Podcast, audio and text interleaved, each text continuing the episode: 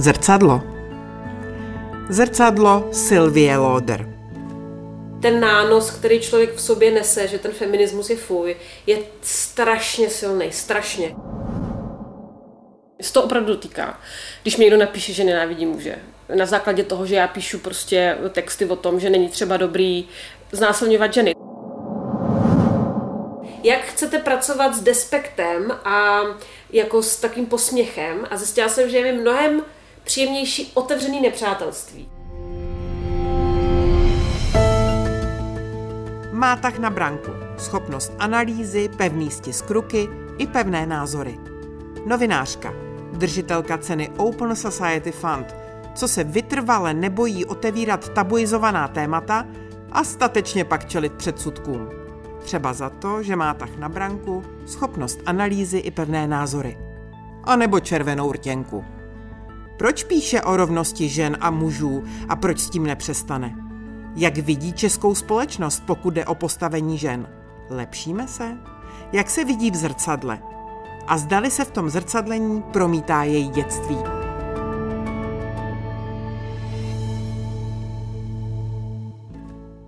Já jsem fakt do nějaký míry jako opravdu byla ovlivněná k tím, v jakým jsem vyrůstala, prostě fakt v tom kontextu, který vlastně nebyl úplně jako ideální z hlediska vlastně rodinných poměrů. A takže já mám trošku ten pohled na to místo zakalený tady tímhle, že to nebylo úplně snadný dětství a dospívání. A, a právě proto o to víc mám ty silnější pozitivní emoce spojené s tou Prahou. Ta Praha je ta svoboda a ta nezávislost. A ta Morava je věci, které jsou o něco až o hodně komplikovanější a jako nejednoznačnější emocionálně. Když bych se teď podívala do zrcadla a porovnala to s tím, kdo se díval do toho zrcadla před 20 lety, tak je to samozřejmě člověk jako velmi si podobný v nějakých takových základních věcech, jako nějakým nadšení pro věc a v nějakým zápalu a já nevím v čem všem dalším ale určitě z toho ženského pohledu já mnohem víc rozumím tomu, kdo jsem a proč, co mě jako utvořilo. Nevždy to byly dobré věci, ale zároveň jsem na cestě k tomu jako přijmout to, že bez nich bych prostě nebyla, kdo jsem. A já před těma 20 lety jsem si tohle neuvědomovala. Nebyla jsem si jako vědomá toho, bála jsem se strašně moc věcí, ale zároveň jsem byla vlastně jako odvážná, jo? že myslím, že to je zase jako, jako testament jako pro moji nějakou zase, zase jako osobnost, že všeho možného, čeho jsem se bála, tak jsem přesto do toho šla, prostě jsem to překonala, ten strach a no. A jo, a jo, vlastně mnohem víc vidím, co jsem fakt neviděla v těch 20. Mnohem víc vidím sebe jako fakt jako vlastně odvážného člověka a nějaký jako jako pevnýho prostě v nějakých postojích a vlastně jako neohroženýho, kdo má něco zajímavého na řečení, zní hrozně, a kdo je nějak jako relevantní a teď si myslím, že jako jo, že, že, že jako jsem nějaký zajímavý hlas, prostě, který může být nějak třeba inspirativní. Vlastně strašně zvláštní, jak novináři úplně nejsou zvyklí mluvit o sobě, tak to takový jako, co bych tak jako o sobě vlastně.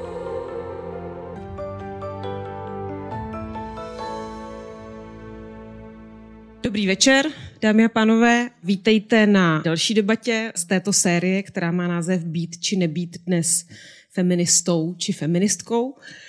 Moje jméno je Silvia Lodr, já pracuji jako redaktorka týdeníku Respekt a budu vás touto debatou provázet.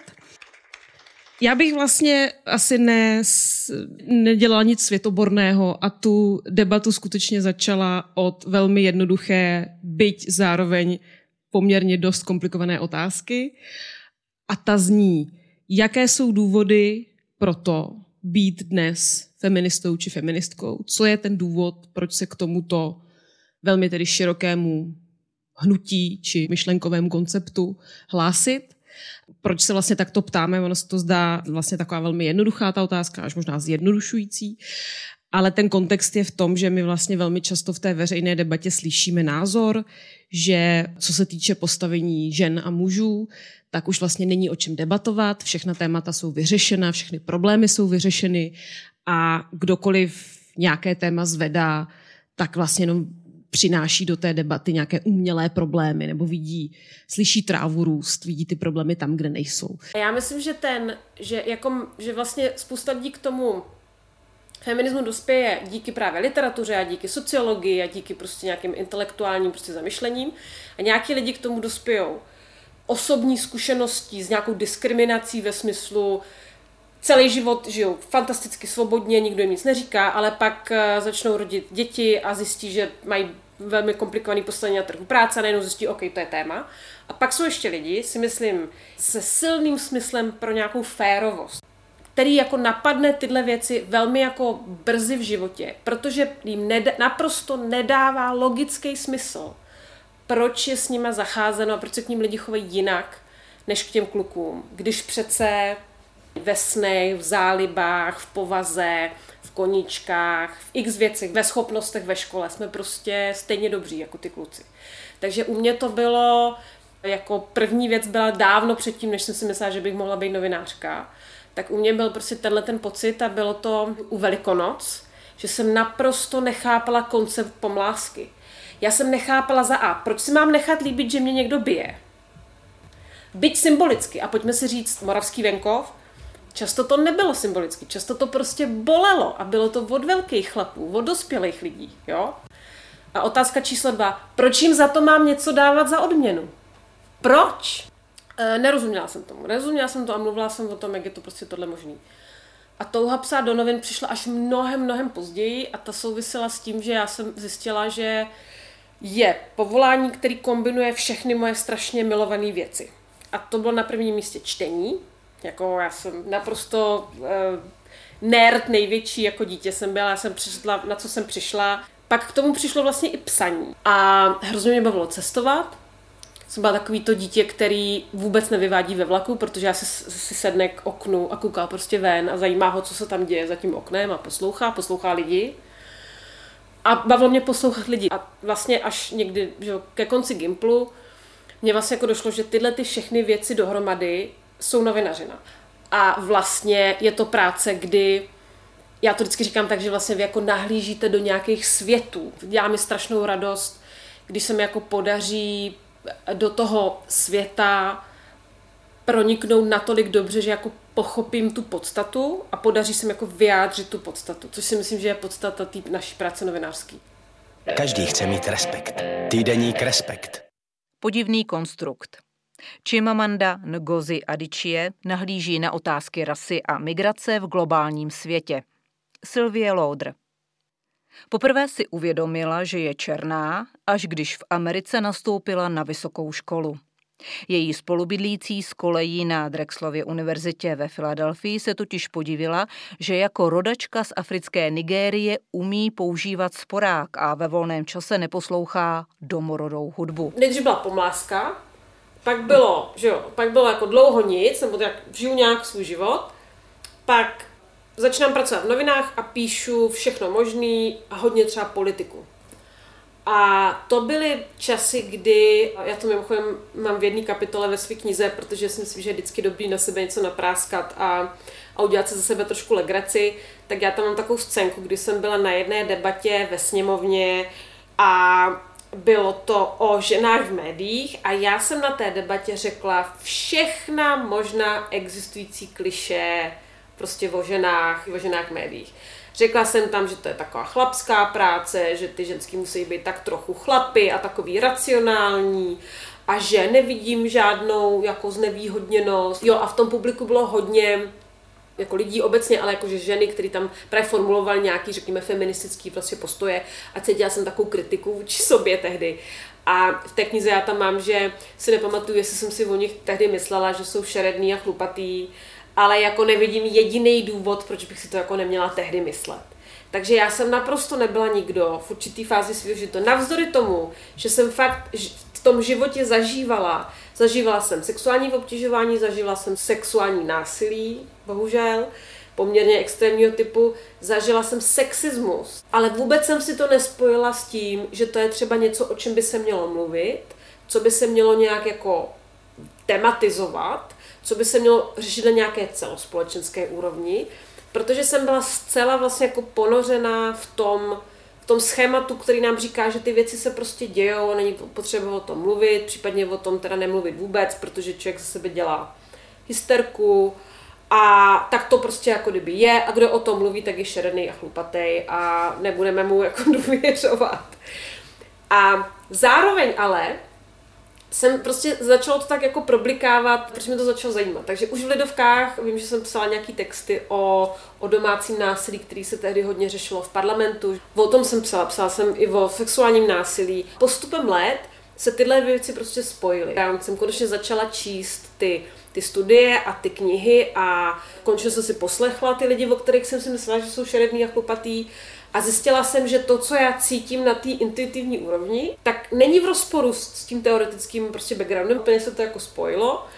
A byl to fakt jako velmi pozvolný proces, protože ta, ten nános, který člověk v sobě nese, že ten feminismus je fuj, je strašně silný, strašně. A jako dodnes je mi vlastně nepříjemný, když jsem někdy v situacích, kdy já úplně cítím od těch lidí, že si opravdu o mě myslí, že jsem blázen. Ale zároveň to je společensky hrozně nepříjemná situace, protože jak chcete někoho přesvědčit, že nejste blázen? Jak chcete, jak chcete pracovat s despektem a jako s takým posměchem a zjistila jsem, že je mi mnohem příjemnější otevřený nepřátelství, který je ale férový. Že mě radši bude vyhovovat, když mi někdo řekne, vy jste se úplně zbláznila, co to je za nesmysl, co to píšete, čím, jako odkud, odkud tohle jste vzala, než takový to jako, takový ten posměch a takový to jako harašení a bláznivý ženský a, a jako ženský, který nikdo nechce a tady, tady takový ten jako pasivně agresivní způsob, když s váma někdo komunikuje. Do dneska je mi to vlastně nepříjemný. Me too tedy česky já také. Slogan, který lidé sdílejí na sociálních sítích, má za cíl upozornit na sexuální obtěžování žen. Ženy po celém světě začaly mluvit o sexuálním násilí i o sexuálním obtěžování poté, co vyšly na jeho skandály vlivného hollywoodského producenta Harveyho Weinsteina. A tomuto tématu se budeme věnovat i my v dnešním Interview Plus. Mým hostem je novinářka z týdenníku Respekt, která se tématu dlouhodobě věnuje, Sylvie Lodr. Dobrý den. Dobrý den a díky za pozvání. Já jsem Michal Rosypal, přeji dobrý poslech. Interview Plus. Paní Lodr, vy jste také na Facebook napsala status s tím hashtagem, s tím sloganem MeToo. Proč? Protože mám za to, že do té debaty je dobré, když do ní vstoupí lidé, kteří generují jistou pozornost. Chtěla jste přispět té kampani Chtěla jsem přispět té kampani z pozice někoho, kdo má přístup do médií. Se to opravdu dotýká. Když mi někdo napíše, že nenávidí muže, na základě toho, že já píšu prostě texty o tom, že není třeba dobrý znásilňovat ženy. To neznamená, že člověk nenávidí muže. Jako je fakt, že na začátku se mě to dotýkalo mnohem víc. Když jsem s tím ještě úplně neměla zkušenost. A jako nerozuměla jsem tomu, proč někdo má potřebu nepolemizovat s tím, co píšete, nepolemizovat s tou podstatou toho textu, ale zabývat se tím, jak vypadám, jestli jsem vdaná, jestli, jestli mám děti, proč se jmenuju tak, jak se jmenuju, jak prostě jsem oblečená a další věc. Mě x lidí, který v reálném životě se, s nimi bych se nebavila, který by nebyli moji přátelé, který by nebyli ani jako partneři pro debatu o čemkoliv, rozplakali. Protože já myslím, že to je prostě lidský, jo? jako být tímhle zasažený. A můžu teda říct, že za zhruba nějakých 6 let, co jsem na sociálních sítích, tak jsem se minimálně posunula v tom, že jsem jako pochopila, že to není můj problém. So let's start. so, good afternoon again, ladies and gentlemen. Welcome to another debate at the uh, World of Books Festival. Um, my name is Sylvia Older. As I said before, I'm a, a journalist for the Czech magazine Respect Weekly. And I have the honor and the pleasure to welcome two very distinguished authors and uh, the guests at the festival, uh, Chimamanda Ngozi Adichie. Welcome to Power. A třeba to vypadá tak, že já před každým svým veřejným nějakým vystoupením, o kterým vím, že se bude natáčet a bude třeba na, umístěno na sítích, promýšlím, co si vemu na sebe a jak budu vypadat. A trošku jsem na to za sebe naštvaná, protože to znamená, že já vlastně podlíhám tomu tlaku.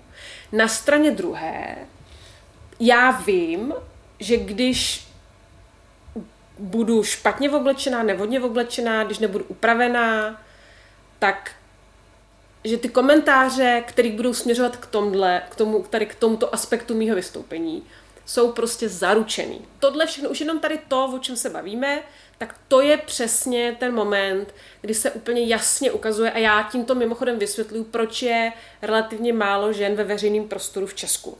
A myslím tím jak politiku, tak nejrůznější panely debatní, obecně v médiích, protože žena, která sebevědomně a rázně formuluje názory ve veřejném prostoru, neodpovídá pro část společnosti jejich představě o tom, jak má správná žena vypadat a fungovat. A ta část té společnosti se to té ženě nerozpakuje dát najevo. A je to jeden z důvodů, není to jediný důvod, je to jeden z důvodů, ale pro celou řadu žen, které jsou aktivní ve veřejném prostoru, tak tohle téma, o kterém se tady bavíme, je skutečně velmi jako kdyby zásadní. A myslím, že víceméně každá nebo většina z nich v nějaký jeden moment prochází tou úvahou, kterou jsem popsala. Co mít na sobě, jak to přesně říct, aby člověk se aspoň trochu uchránil tady toho negativního dopadu toho působení v tom veřejném prostoru. Když je řeč o té jako emočním nějakým dopadu, tak jako není to snadný. Není to snadný. A já moc nevěřím takovému tomu, že potřebujete mít horší kůži a takovým tím senátským prohlášením, že prostě za tu dobu, co je člověk ve veřejném prostoru, tak mu narostla ta horší kůže a už se ho to nedotýká. Já myslím, že, se to nedotýká, že, že by člověk musel být psychopat, aby se ho nedotýkalo když si o sobě čte jako velmi vlastně jako nevybíravý, často vulgární útoky na sebe, komentáře. A je to jako věc, se kterou já se prostě postupně teprve skutečně jako učím žít a pořád si myslím, že to ještě neumím dostatečně. Jako pořád je to prostě proces nějaký.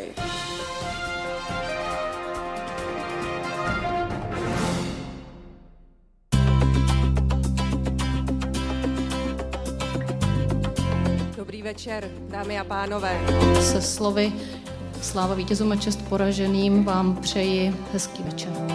Vítězkou v kategorii psané žurnalistiky nejlepší reportáž se stává Silvie Lodr za příspěvek Čeští Romové pod Hákovým křížem z časopisu Respekt.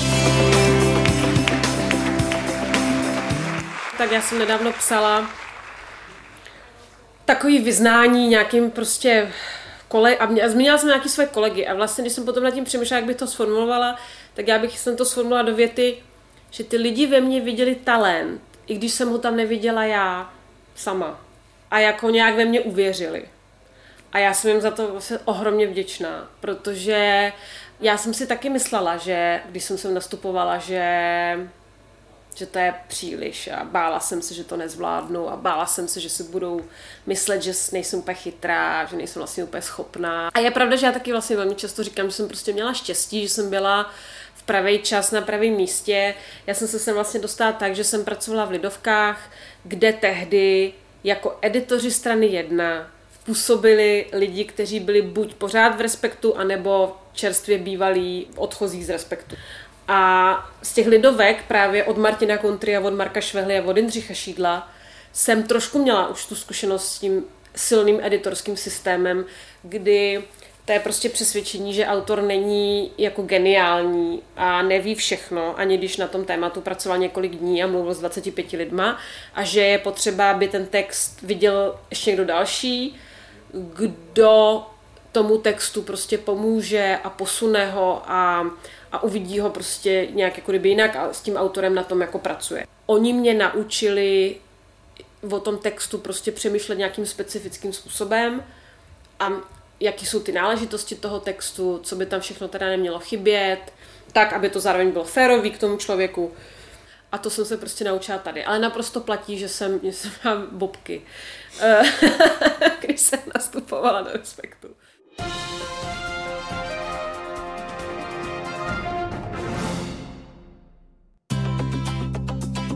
Myslím, že ta, že ta cena zakládá nějakou tradici, že prostě uh, za 50 let uh, to bude velmi zavedená prestižní cena, která teď se začíná, ale která má velkou budoucnost před sebou, a která třeba i nastaví nějaké říct standardy, to zní hrozně jako suše, ale nastaví, eh, jako jak vykolikuje ten prostor, co prostě je dobrá novinařina, jak, jak se to jako dělá a může třeba inspirovat nevím, mladé začínající novináře. Já si myslím, že to je důležité pro celou novinářskou komunitu, protože jako v každé profesi my prostě potřebujeme eh, cítit, že ta naše práce má smysl. Já prostě při vší úctě k jiným médiím nevidím jiný médium, ve který bych mohla dělat to, co chci dělat, tak, jak to chci dělat, v takovém rozsahu, jak to chci dělat, jako tady. A s takovým týmem lidí. A já nechci teďka použít nějaký takový ty chemie a tyhle ty věci, ale je to jako specifický tým lidí, který jako sdílí nějaké jako hodnoty, ale velmi často se taky rozchází. Oni často nám třeba říkají, že jsme jako sekta, že jsme jaký kloni tady, že si jako všichni myslíme to samý, tak já vždycky říkám, měli byste vědět nějaké naše porady.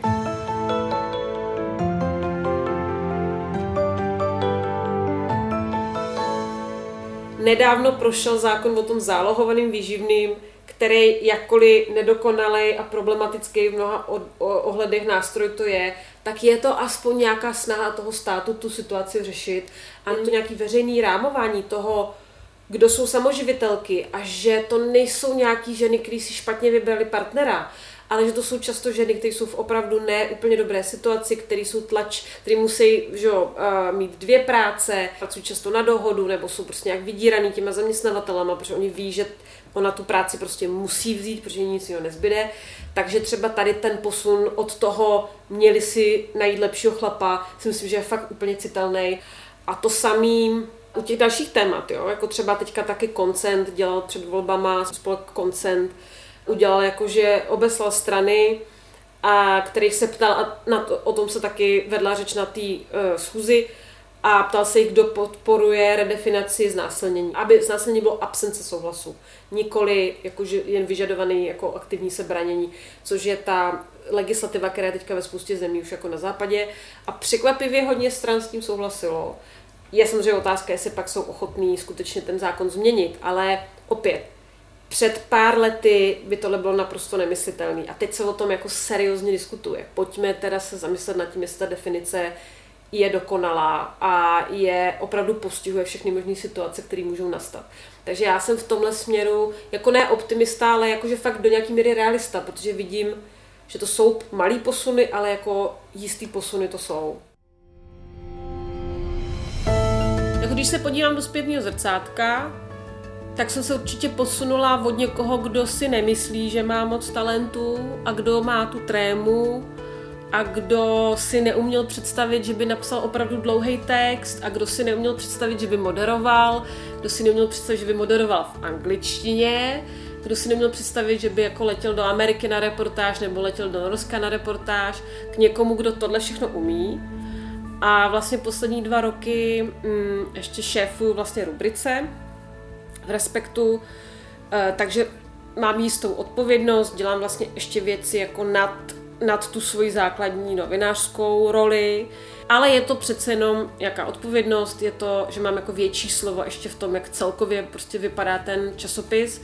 A to bylo taky něco, co jsem si nemyslela nikdy, že budu dělat. Já jsem si myslela, že jsem zcela jako nevyhovující osoba pro to, aby jako někoho řídila nebo vedla. A mám za sebou historii několika jako odmítnutých nabídek tohohle typu, protože jsem si nemyslela, že jsem prostě ten typ. Takže no, myslím si, že jsem se prostě posunula k tomu, že jsem solidní profesionálka, která ví, co dělá, která ví, co chce dělat a která dál se vlastně jako snaží učit nové věci. A no, ale zároveň jo, ten imposter syndrom tam takhle jako vyčuhuje, jo, jestli jako nejsem jako moc full of, teď nechci moc anglicky do toho, ale jakože jestli nejsem moc prostě, abych se nevypadala arrogantně a jakože kdo ví, kdo to uslyší a co se řeknou a takže jako, je, pořád to tam je, pořád ten hlásek tam jako je, ale, ale jo, ale jako vlastně vidím ten ohromný posun. Vidím tu cestu, kterou jsem jako ušla, která není úplně malá.